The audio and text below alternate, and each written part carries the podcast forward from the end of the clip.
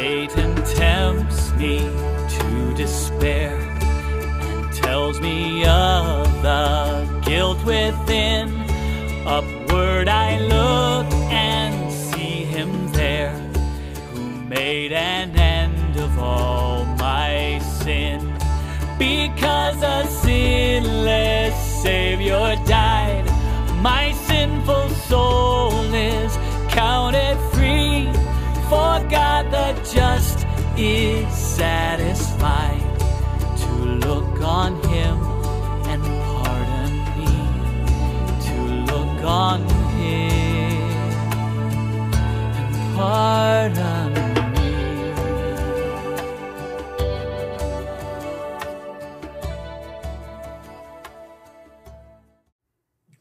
What is up, everybody? Welcome to Redeem Meditations. I am your host, Thomas Sandow, and I am a week late with this podcast, and I'm really sorry about that.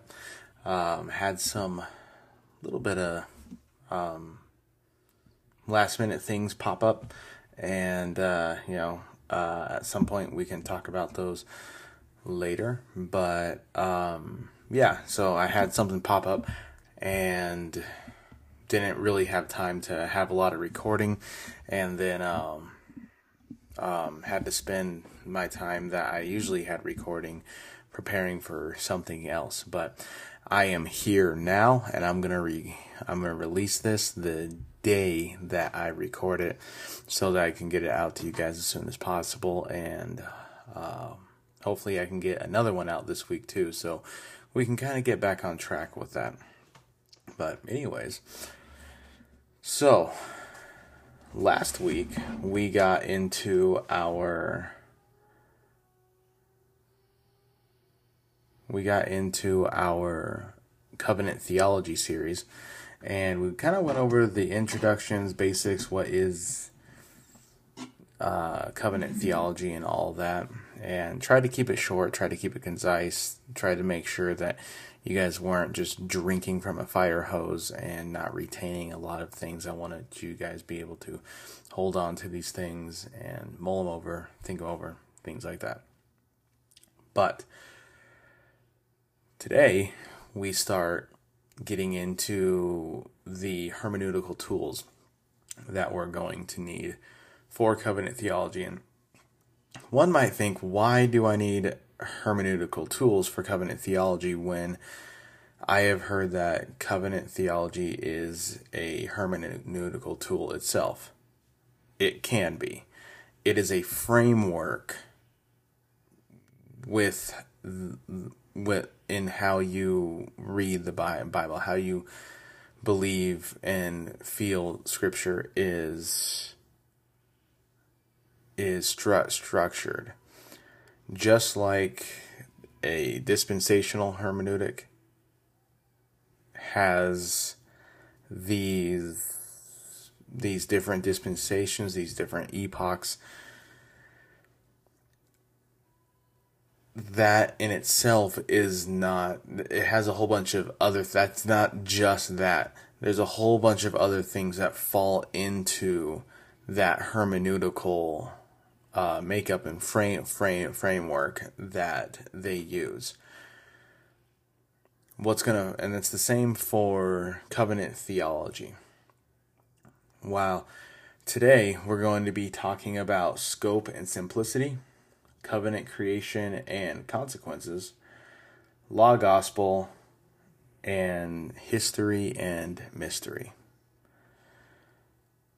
So, these are all things that are going to help us form what our covenant theology theology is and what our what will inform and what will bring about our um, your own I guess personal flavor of covenant theology.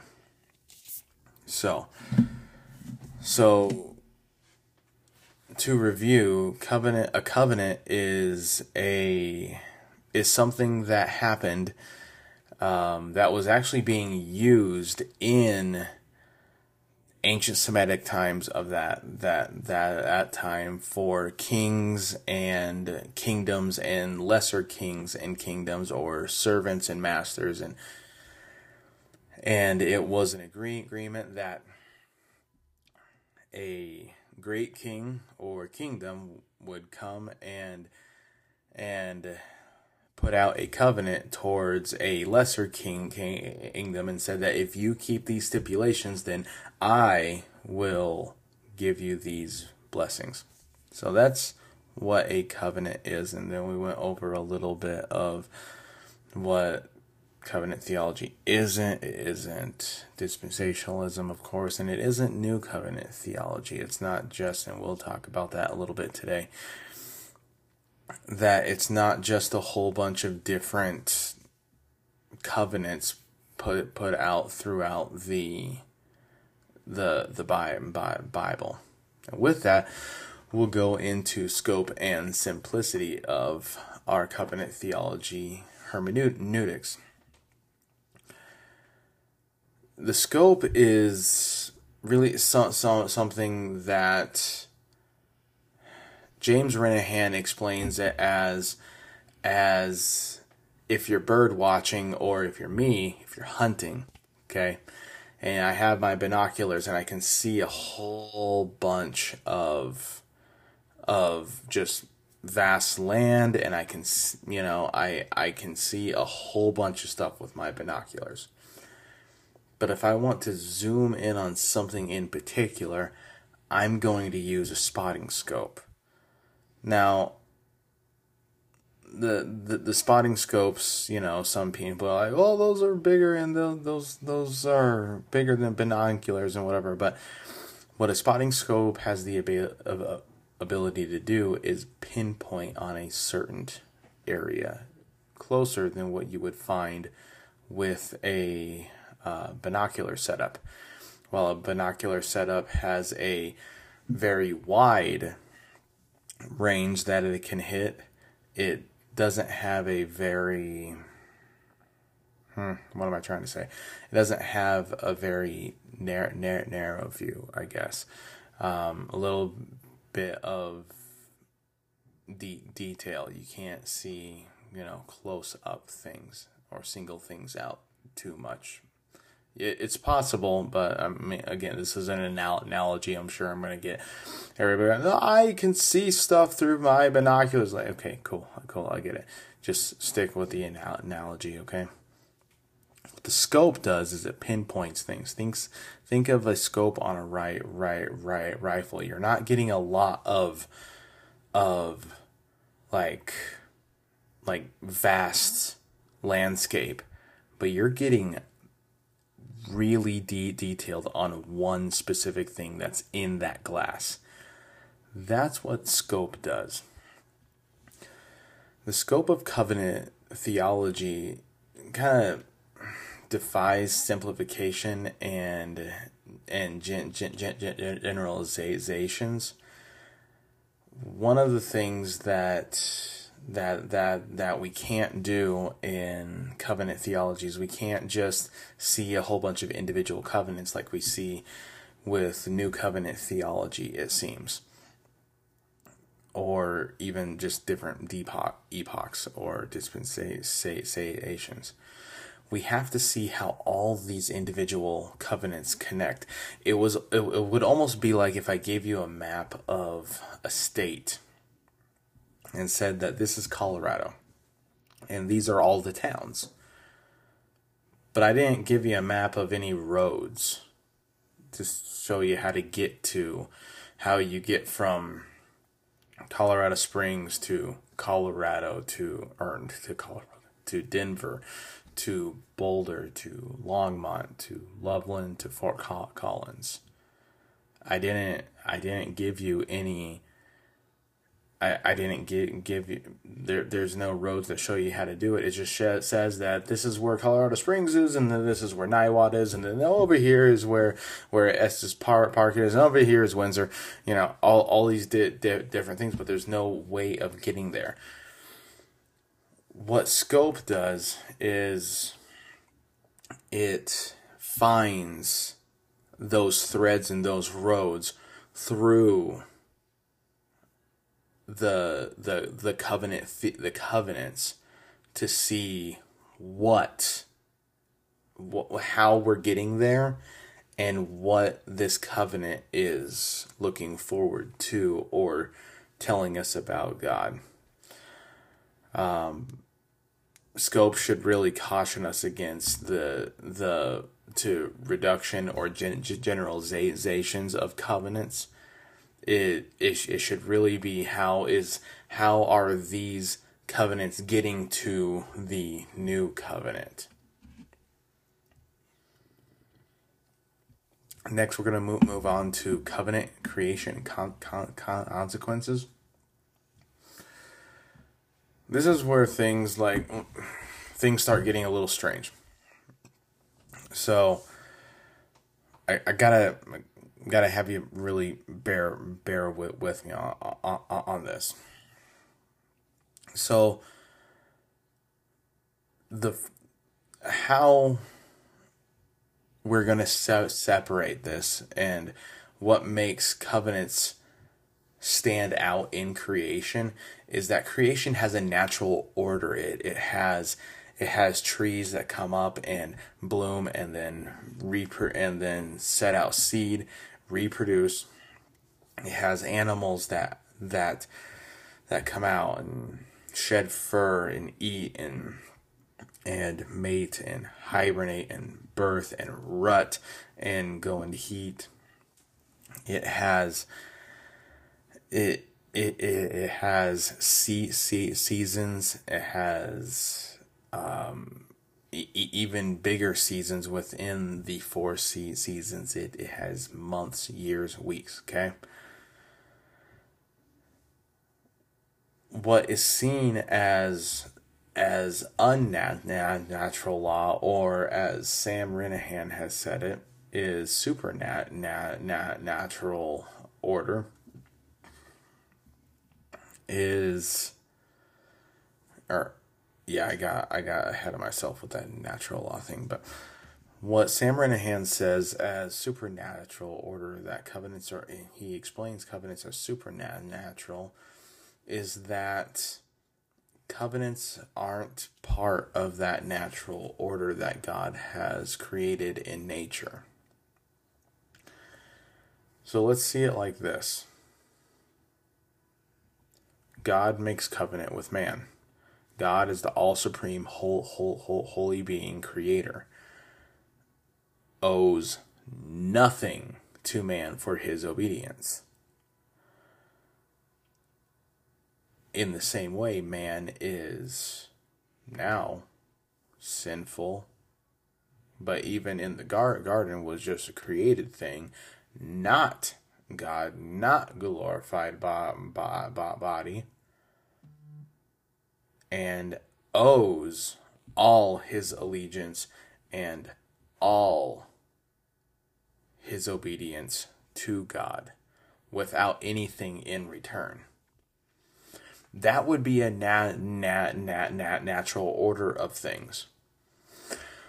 But what covenant theology and what covenants do is that is that God says if you if you do so and so and so, then you will receive the tree of life. If you Adam, if you work the land, keep it, and do not eat of that tree over there do not eat of the tree of the knowledge of of, of good and e- e- evil.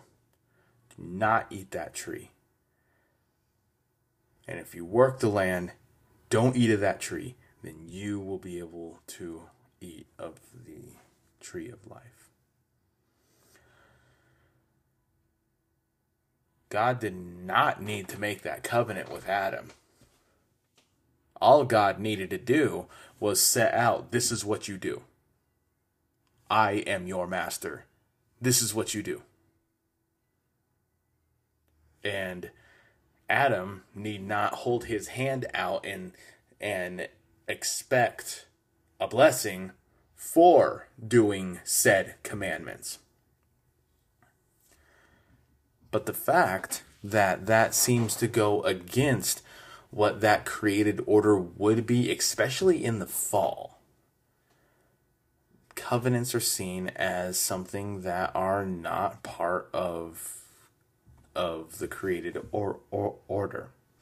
And one of the ways this is split up would be in natural law, which is the universal mor- moral law, or some uh, reformers have said said the moral law and said the Ten Command Commandments. Um, some say that the Noahic covenant really brings out the nat the natural law, the the mor- mor- moral law.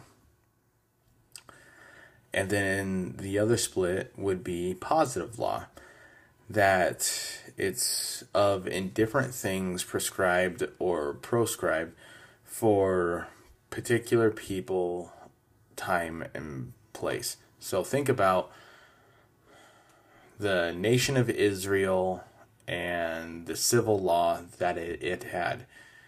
No longer is Israel bound by that civil law. Even now, they don't go by that civil law. It's it was for a certain time. We as Christians do not obey the and we are not bound is the biggest thing. It's not not looking at it as we don't need to obey is kind of a negative thing, but the fact that we're not bound by it anymore is how we should see it and i and i find myself falling into the we don't have to obey, obey this in a better way of putting it a positive way of of putting it is that we are not bound by the civil and the priestly law of of of of national historic Israel The next distinction and tool that we have to use in our covenant theology is law gospel. Okay. This is huge. The, the, listen, those of you that just heard me say law, God, gospel, and instantly went, that's a Lutheran thing. It is not just a Lutheran thing, okay? This is, is exactly what what the Protestant faith is is kind of all about. If if um if law gospel is is rejected, then the whole Protestant Reformation is against Rome is rejected. Okay? If, if there's no distinction between law and gospel, then then we we've effectively just become Roman Catholic again. So what is law and gospel? Well, both are opposite paths to righteousness. So law being obeying the moral law and the law of Mo- Mo- Moses, and of course all the civil and priestly laws too, and the laws of all the covenants as well, unto your righteousness. Gospel, on the other hand, deals with someone, namely Christ, living that righteousness and being that righteousness and imputing it, giving that righteousness to us.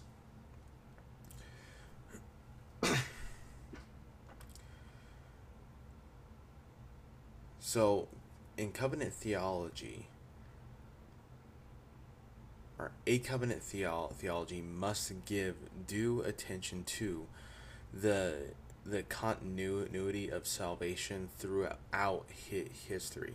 So this is where we start getting in and some of the I mean we we, we kind of already saw it with natural law and positive law but how some of these hermeneutics start overlapping you're going to see a lot in the next section on how those are really going to overlap each other. Each other. But as we have seen, like through the scope of things, we need to be able to connect all of of of the co- co- co- covenants, and they all need to be telling us something. It can't just be these standalone co- covenants. We can't just see the tree and not see the forest. We can't, and at the same time, we can't just see the forest and and not see the main tree, the main deal, the thing that is so special in the forest. And what covenant theology seeks to do in or should seek to do a good covenant theology should seek to to prove a continuity of salvation throughout all of scripture this is where a lot of other systems fail because it's almost as if the requirements for salvation have have changed. They have they, they've changed over covenants they've changed over time that god has had different requirements for salvation. But romans 4 says that it is by faith and in christ always that abraham was saved by faith in looking towards the prom- promises and so look at it th- th- this way that that the Old Testament saints saints were saved by faith in what was to come, and we are saved by faith by what has already been done. Uh, I I said some, some something a little bit ago with a group of men, uh, speak, speaking on John uh, fifteen, uh, verses one through eleven. And speaking of the third verse in there where Jesus tells the disciples that you have already been cleansed and saying that that they they had been cleansed on credit. And uh, yeah that uh, that kind of hit home. And, and uh, it was it was a little bit of a thing. I didn't have it in my notes or anything. I just kind of said it and uh, and all the guys kind of kind of got a little little good chuckle out of that I wonder if uh, wonder if some of those preachers are to steal that or something, but I'm not mad at it.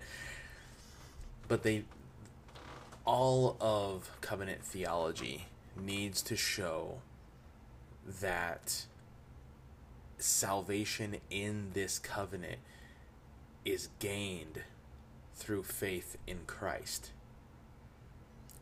And now you might say, well, well, how did how how how did it, how did Abraham know that there was going to be be a promised that there was going to be Christ.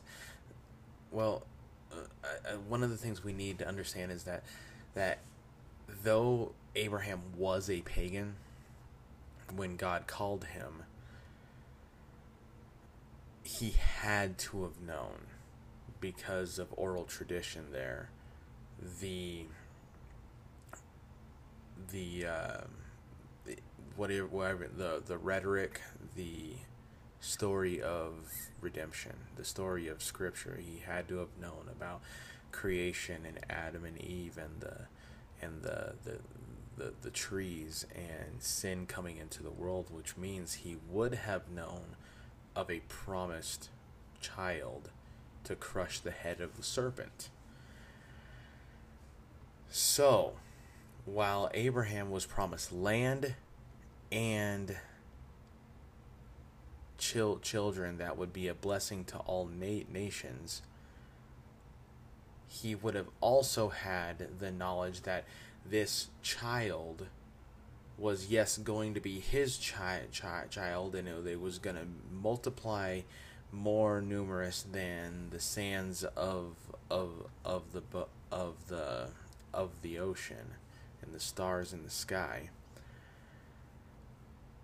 but also that this blessing that would have happen would number one be Israel that would share or supposed to share the knowledge of God throughout through throughout the world or the promised land.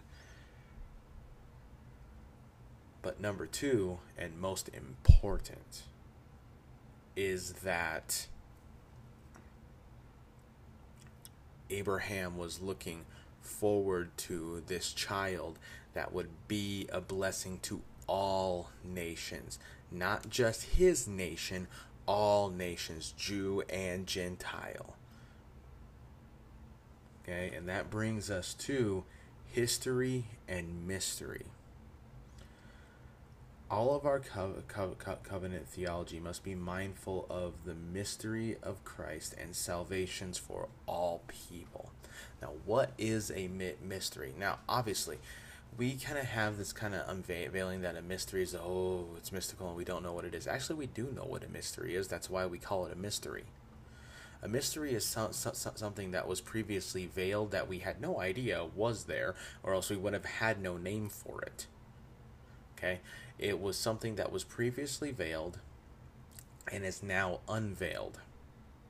So, even though there were those that had the knowledge of Christ and the nations being saved as a whole, we can see in Israel, and we can see that the way that the disciples talked about things in Acts where they said, When are you going to establish Jerusalem again? And then even how the Pharisees and the Sadducees were acting because they were extreme. Um, you know, you guys think American nationalists and and uh, Christian nationalists or whatever, whatever you want to call call call them, are like bad. Now they hold nothing to how to how the Pharisees and the and and the Sadducees saw themselves, and how they felt like that because they were God's chosen people that they were going to be be be the ones that would rise up and be the conquering nation of all and all this stuff. But obviously that's not what Jesus was talking about. And I think uh, if you look through the Old Testament sometimes you see in you know you don't see a whole bunch of gentiles coming into the fold of of of the he- Hebrews. However those that you do see they honor God in exemplary ways that I can't say for a lot of Jewish people. I mean, Ruth is the number one example that I have of that is that she grabs Naomi and says that my God, that, that your God is my God and your people are now my people. Saying, Damned be the gods that I used to worship and forget about my people. I worship and glorify your God. And his people, whom he is in covenant with, are now my people. I think we could be hard pressed outside of David and Psalmist and Solomon to find to find more glorifying words to God. Maybe Moses. But so the mystery of Christ seen especially in Ephesians and, in Colossians and then Romans. I mean uh, Romans is like the whole unveiling of of Paul talking about. I mean this is a magnum opus of him talking about the mystery of of God and the mystery of Christ and his his co- covenant and the salvations for all peoples, Jew and Gentile, and that the true Jewish people, the true Israel, are those whom God has circumcised the heart and made covenant with, and has given the seal of regeneration, given the seal of the Holy Spirit. So, yes, that that that is, and you, you can see how how all these things start. Uh, I mean, they, they, they do they, they overlap each other, and that's that's pretty much you're gonna find that in a lot of theology, and you kind of find that the theology that doesn't have different things and different hermeneutics overlapping itself and supporting itself is a weak foundation. Suicide or suicide. Why did that just come out of my mouth? Is a is a is a weak foundation theology and should probably be seen more as speculation than actual theology or doctrine. So, guys, that's what I got. I'm really sorry for, you know, uh, some of the production. Did have a little bit of uh, production, and I'm to have to go through and do some editing, so that's to be a little bit of extra time we got going on with this. But, um, yeah, I'm really sorry for not releasing when I said I was going to and all that, but I'm releasing now, and I hope you like this episode, guys. Um, uh, Redeem Meditations has its own store now, and we got we got mugs, we got hoodies, shirts. We even got onesies. Got some new, uh, new logo, new new design stuff. Have one especially for uh, for for the late ladies. It's got a rose, some nice script on, on it, guys. If you would go uh, go to my um, go go to my link tree in either my personal page or the Redeem Meditations page and check out the store if there's anything you like in it, even a little bit. Uh, I don't think the stuff is too unreasonably priced, but that helps support me. It helps support the show to get stuff out, out, out there, and you know, it's the thing. Hopefully, keeps the lights on. So yeah. Um, um, on top of that, uh, still got a Patreon, and we are down to two Patreons again. So, so yeah, but it's all good. Uh, still, still love love the guys that supported me uh, even when I wasn't putting out material and stuff. And uh, don't blame some of them for le- leaving. So, oh man, thanks for sitting through this, guys, and uh, and listen to me li- listen to me yak about stuff. Okay, until next time, guys. Behold him.